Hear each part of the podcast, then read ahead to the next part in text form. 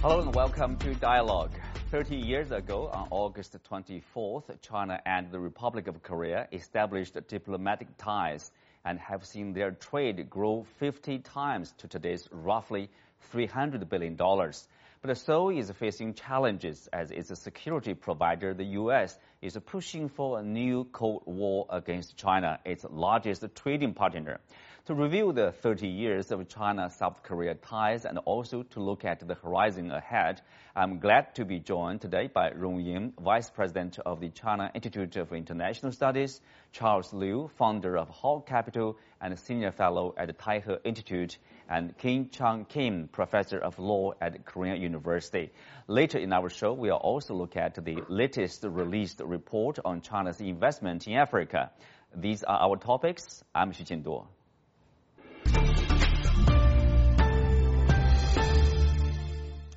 Welcome to the show, gentlemen. Uh, I will start with you. 30 years, uh, you know, time flies. So what's the biggest achievement for you uh, if you look at China-South Korea relationship? Well, of course, uh, this today uh, marks the 30th anniversary of the establishment of di diplomatic relations between China and ROK. And three decades uh, have past, I think the relationship has been uh, uh, moving and developing from uh, uh, uh, steady and stronger and more mature. And of course, in the past, in the course of that 30 years, there are some problems, differences, and difficulties. But all in all, I think if we look at the the beginning of the establishment of diplomatic relations and over the, the, the, the, the, process of development, particularly in terms of the relationship itself from a cooperative uh, relationship, uh, co comprehensive cooperative partnership. Now China and ROK are strategic partnership. And uh, as you said, that if you look at the practical cooperation, trading, investment, I think again it's been amazing. It's been incredibly developed. And in, if you look beyond the bilateral sort of relationship, one would also find that the relationship is becoming so important uh, in uh, uh, uh in the region and beyond. So, as I think the two countries celebrating their 30th anniversary, certainly there are a lot of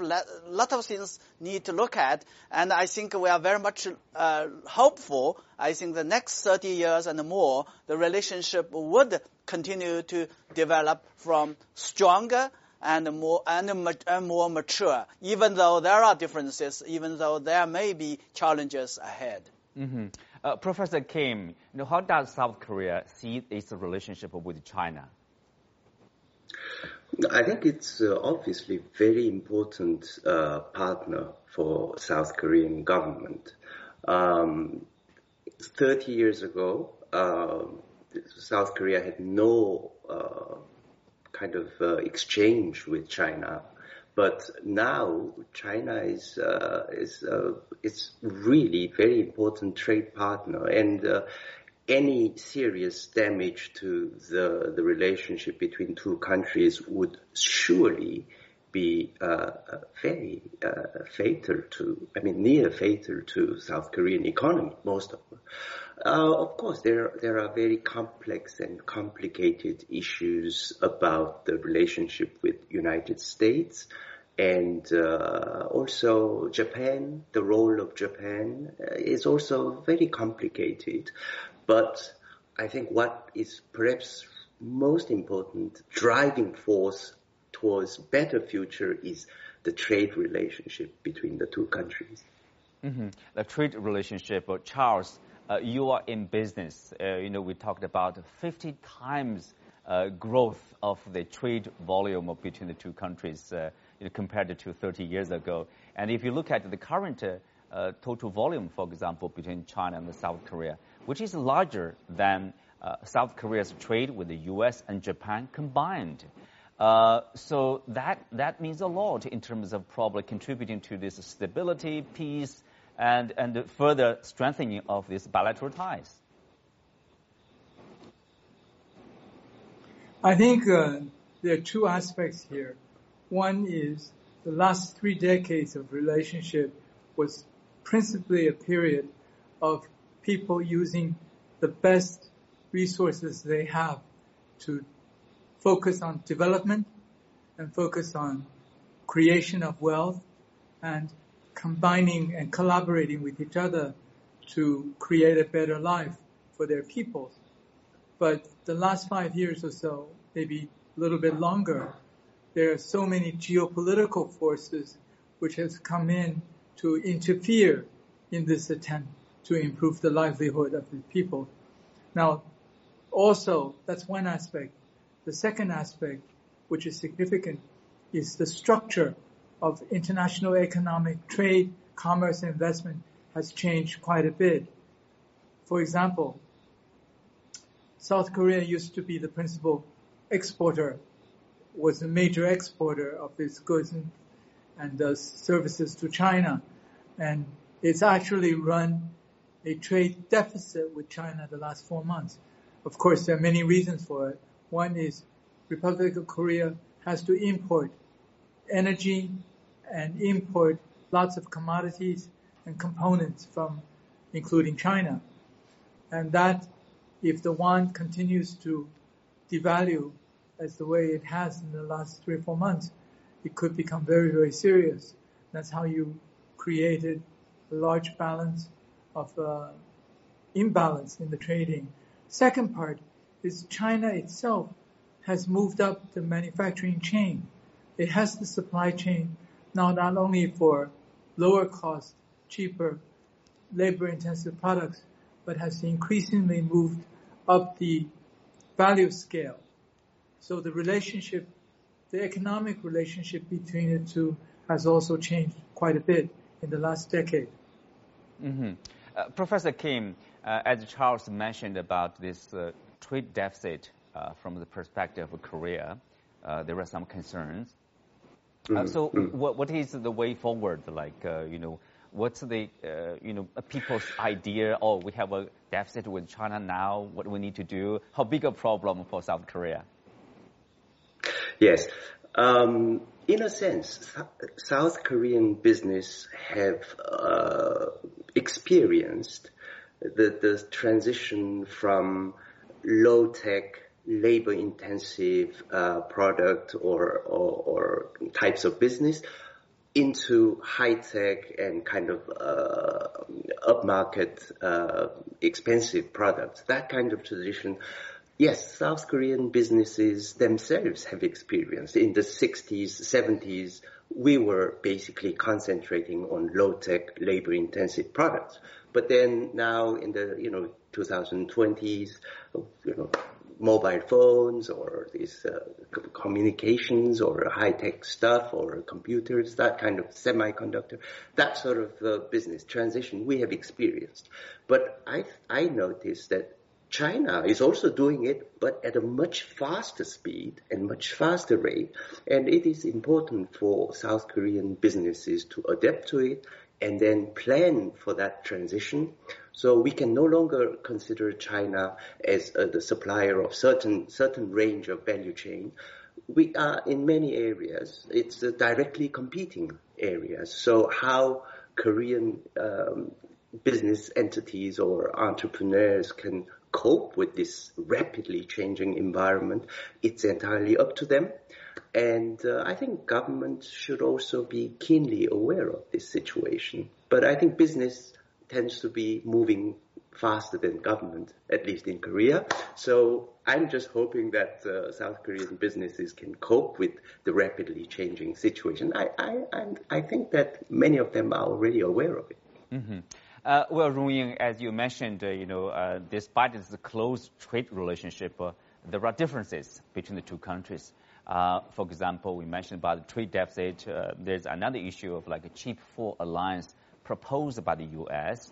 And also the U.S., you know, geopolitically, they are competing with China, or you can say contain China, and they want to drag Korea to their side, basically to choose side or to side with the U.S. against China. That's some pressure on the Korean uh, side. But uh, from Chinese perspective, how big a problem that, for example, Chip 4 uh, semiconductor alliance here? Well, yes, I think uh, having said that, the relationship is becoming more mature, and certainly I think China and ROK are clearly aware there are problems like that. You mentioned that the geopolitics is definitely a big issue, looming large uh, in the, uh, for the bilateral relationship, because as we all know that uh, the uh, economically or in terms of trade investment, uh, the relationship between China and ROK has been very close, close partners.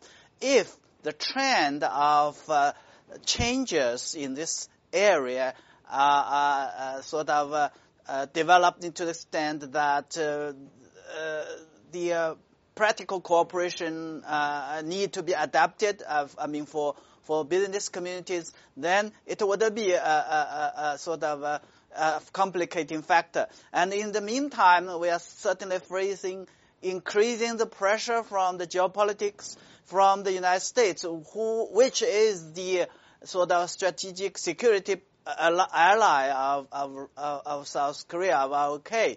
So the question for ROK, for South Korea, is how to manage that uh, relationship. I think the Chinese, as a Chinese Chinese scholar, I would say that the most important thing is South Korea should act independently based on its own interest.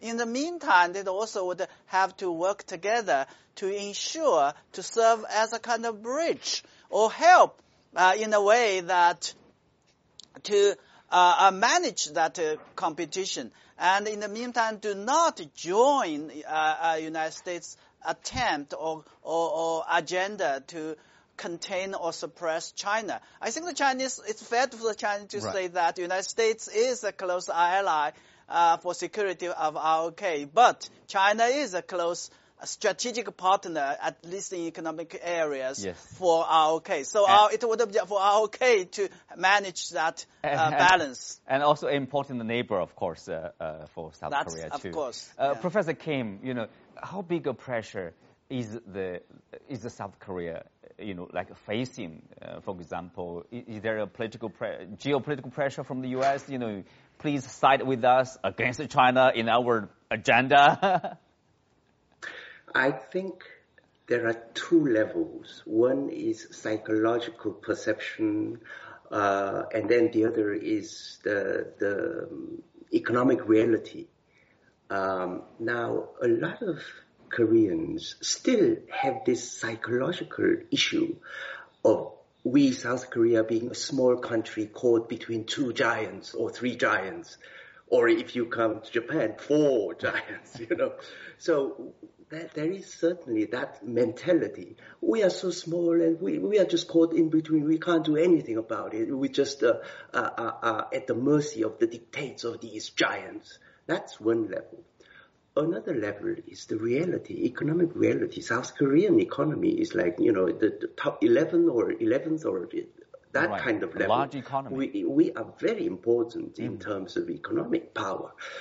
And the problem is that many policymakers just cannot breach that, that huge discrepancy and they still operate under that mentality of South Korea being helpless or powerless or we are caught in between. We can't do anything of our own accord. And I think that mold needs to be broken and people needs to get out of that and then start thinking independently and thinking what is best for South Korea rather than what is best for the US or what is best for China, what is best for Japan.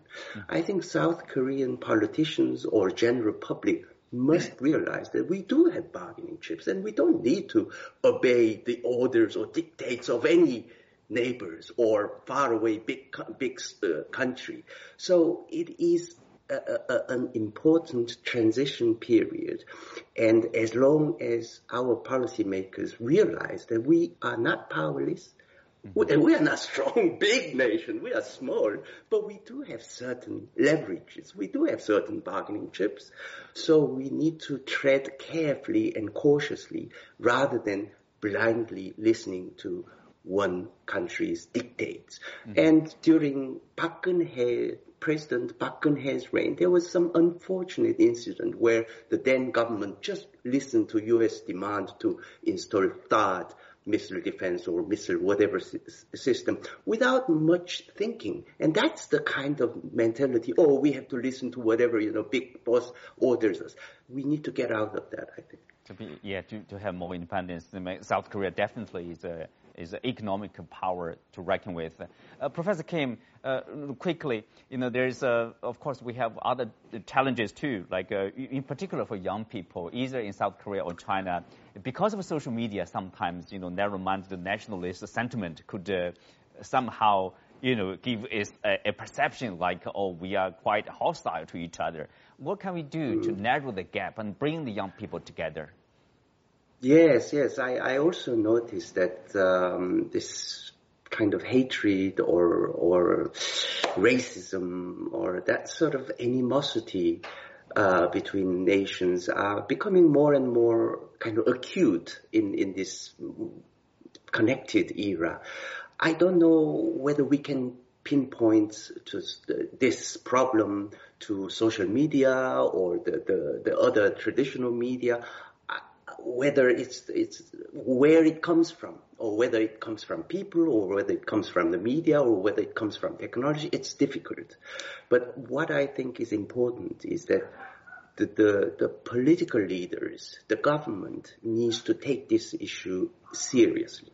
At least in Korea, the current government, in my view, is not doing anything. Just keep quiet about it Meanwhile, on the social media or on, on internet, uh, the things are not in, doesn't seem to be improving.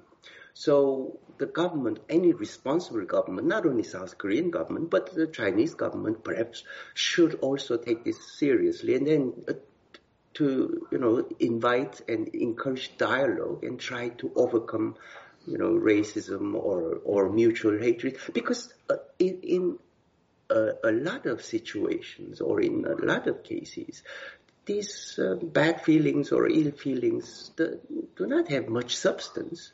And if there exactly. are some substance, then right. it's really uh, the, the topic that needs to be discussed and needs to be dealt with openly and on the table rather than try to ignore and try to pretend that government can do nothing about it. I think it's something for the government of the two countries to take seriously. That's right. Speak of the dialogue, uh, CGTN, we are going the dialogue. We are going to work with uh, uh, with a forum from South Korea to bring the young people, not only from China, South Korea, but also from Japan, to talk to each other and see our problems, you know, how to deal with that, to increase understanding among uh, the people, young people in particular.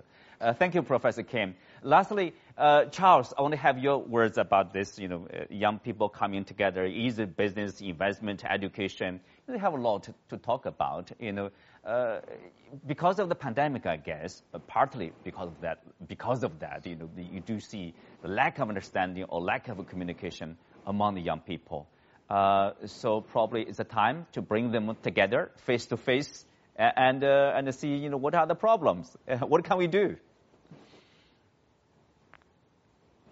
I think uh, the exchange of students which have occurred between China and Korea in the last several decades have been very positive. But because of the pandemic all the borders are basically very difficult to cross.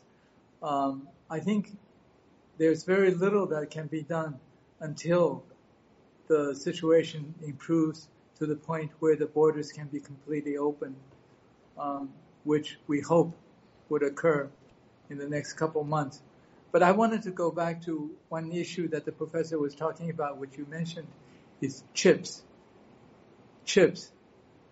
It yes. is so important for the Korean economy when when I was working with a company, when I was on the board of a company in the United States that manufactures chip equipment, we were shocked by how much investment, even during the financial crisis in 2008 and 9, the Korean companies invested in building the latest and the best chip manufacturing facilities in Korea and later in China.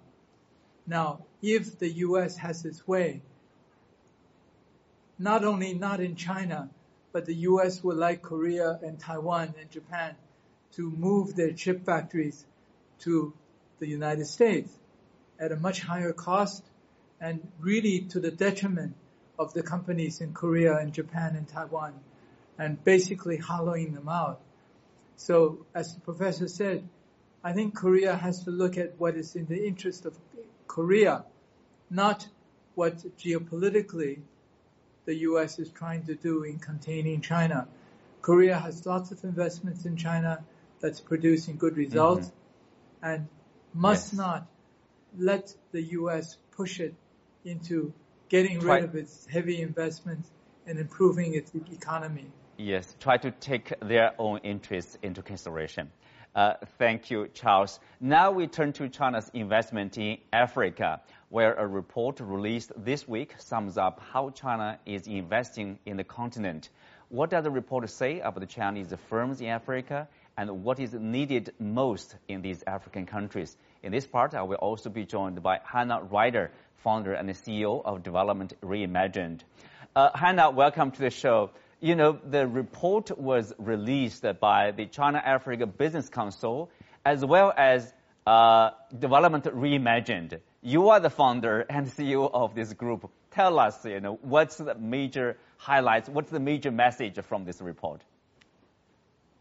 Thank you. It was obviously a real pleasure for us to uh, be part of releasing this report uh, and providing the report. The, the, report really had two functions. The first is really to have a, an overview of African supply chains as well as Chinese investment into this specific area over the last few years. We looked at the different companies that have been investing, why have they been investing, what have they done, and what have they contributed across the supply chain.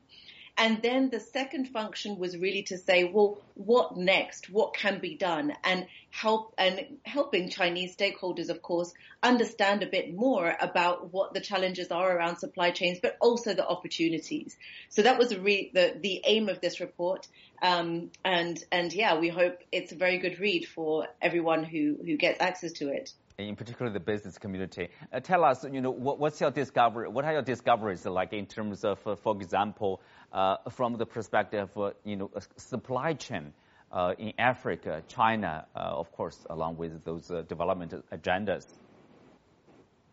Well, what we found, um, and you know, most Africans will tell you this, of course, is that supply chains are very challenging across the continent they're typically most maps you will see will show that uh, most maps, let's say of, of, transport or even digital connectivity across the continent, will show you that most of that infrastructure is focused around the borders of the continent, very much export focused. We have the African continental free trade area. It seems there's a connection uh, issue over there, Hannah. Uh, let's turn to uh, Rong. Uh, Rong Ying, obviously for China, you know, if you take a look at its Belt and Road Initiative uh, and other initiatives by the Chinese side, investing in Africa is an important part of the Chinese uh, initiative, uh, and also the relationship has been there for decades, and it has been very stable and very beneficial for both sides. Indeed, I think, excuse me, for China, in particular for the Chinese businessmen, uh, business community investors uh, over the past years, uh, in particular since the uh, launching of the BRI, the Belt and Initiative, has now increasingly become the major sort of players uh, for uh, uh, not only for I think for the uh, promoting the trade and investment relationship, but more importantly, I think with Chinese business community, Chinese investment, they are they are playing a role in helping uh, Africa to catch up, to do better, to uh, to fulfill its uh, the dream of indus- industrialization. And for that, I think the Chinese government has always been play a very important role. I remember when I was in Africa more than 30 years ago, a lot of us, I mean, are very much uh, uh, interested or pushing around uh, in in the area where I think the infrastructure uh, uh, uh, uh, uh the uh, things could happen. But unfortunately, I think at that time China was not able to do that. And more importantly, I think there are not many Chinese investors, businessmen, interested in or have the capability to do that. Now, 30 years later, I think that with the BRI and with these initiatives, particularly for after the uh, launching of FOCAC, the uh, Forum for China-Africa Cooperation, a lot of things have been done. Roads have been built, railways have been built, port has been renovated. Now it comes to the time I mean, to see how these infrastructure will be utilized so that Africa will become more integrated and Africa will be more connected to the outside world. That's why I think the report is very important. It gives a very good picture and makes an argument that if Africa would want to do more, do better in terms of industrialization, this is the area and China and the business community should look at. Mm-hmm. Uh, well, Hannah, welcome back here. Uh, you know, what's the next step in terms of, uh, you know, for the Chinese investors, you know, what they need to be aware of, you know, the challenges, possible, potential challenges, or for the African countries, you know, what kind of conditions you want to create to attract more investment probably you would prefer uh, in the areas? Yes. Well, the report has a great number of suggestions for what next. We have a number of recommendations for both the Chinese side and the African side. This is a report, as, as you mentioned, that's co-authored by an African-led organization and a, and a Chinese-led organization. So we have uh, suggestions for both sides. For example, on the African side, you know, we're suggesting not just opening uh, foreign investment, opening business to foreign investment, but actually focusing more, giving, for example, preferential uh, treatment to companies that would like to invest to add value, for example, or to use longer supply chains across the continent. So target these kinds of investments that Africans really want that will that will be different from the past and will actually disrupt the existing patterns of supply chains, uh, which are which are not strong enough but still can be improved. Uh, so that's one of the that's one of the key points that we're trying to emphasize that African governments can do more and of course, the Chinese stakeholders themselves can do more. They should look at these investments, think about it into the long term. Um, as your, as a, as the, uh, my, the person who was speaking earlier on, they mentioned the same point. This is not just good for Africa, not just good for China. It's good for the world if we can keep costs down of different goods um, through industrialization in African countries. Mm-hmm. Well, Charles, obviously, I think uh, uh, Hannah made a good point. That is, you know, for example, uh, this hard infrastructure, uh, road, port, and railways. I mean, when it is built, of course, it can be used by the Chinese investors, business people, African business people, all business people from other countries. It's a common good for everybody. Public, public goods. Absolutely, but this is more for the public side. In other words, it's government to government in terms of infrastructure because it involves approvals at many different levels of government and it has to conform to the government's priorities and plans. But there's been a lot of private companies from China investing in Africa as well. I remember seeing in Ghana a Chinese entrepreneur opening a factory to make plates and bowls and then a Chinese company selling cell phones. And one of the things which has helped Africa develop very rapidly is the $50 cell phone smartphones from Shenzhen, which allowed them to have communication, education, and even banking. This has been a very important contributor to Africa's development in the last decade. So I think on the private side, there's a lot that can be done as well. Huge potential. Well, on that note, we conclude today's discussion. Many thanks to our guests. You can also find us on the CGTN app or on YouTube. I'm Xu Qinduo. Thanks for being with us. See you next time.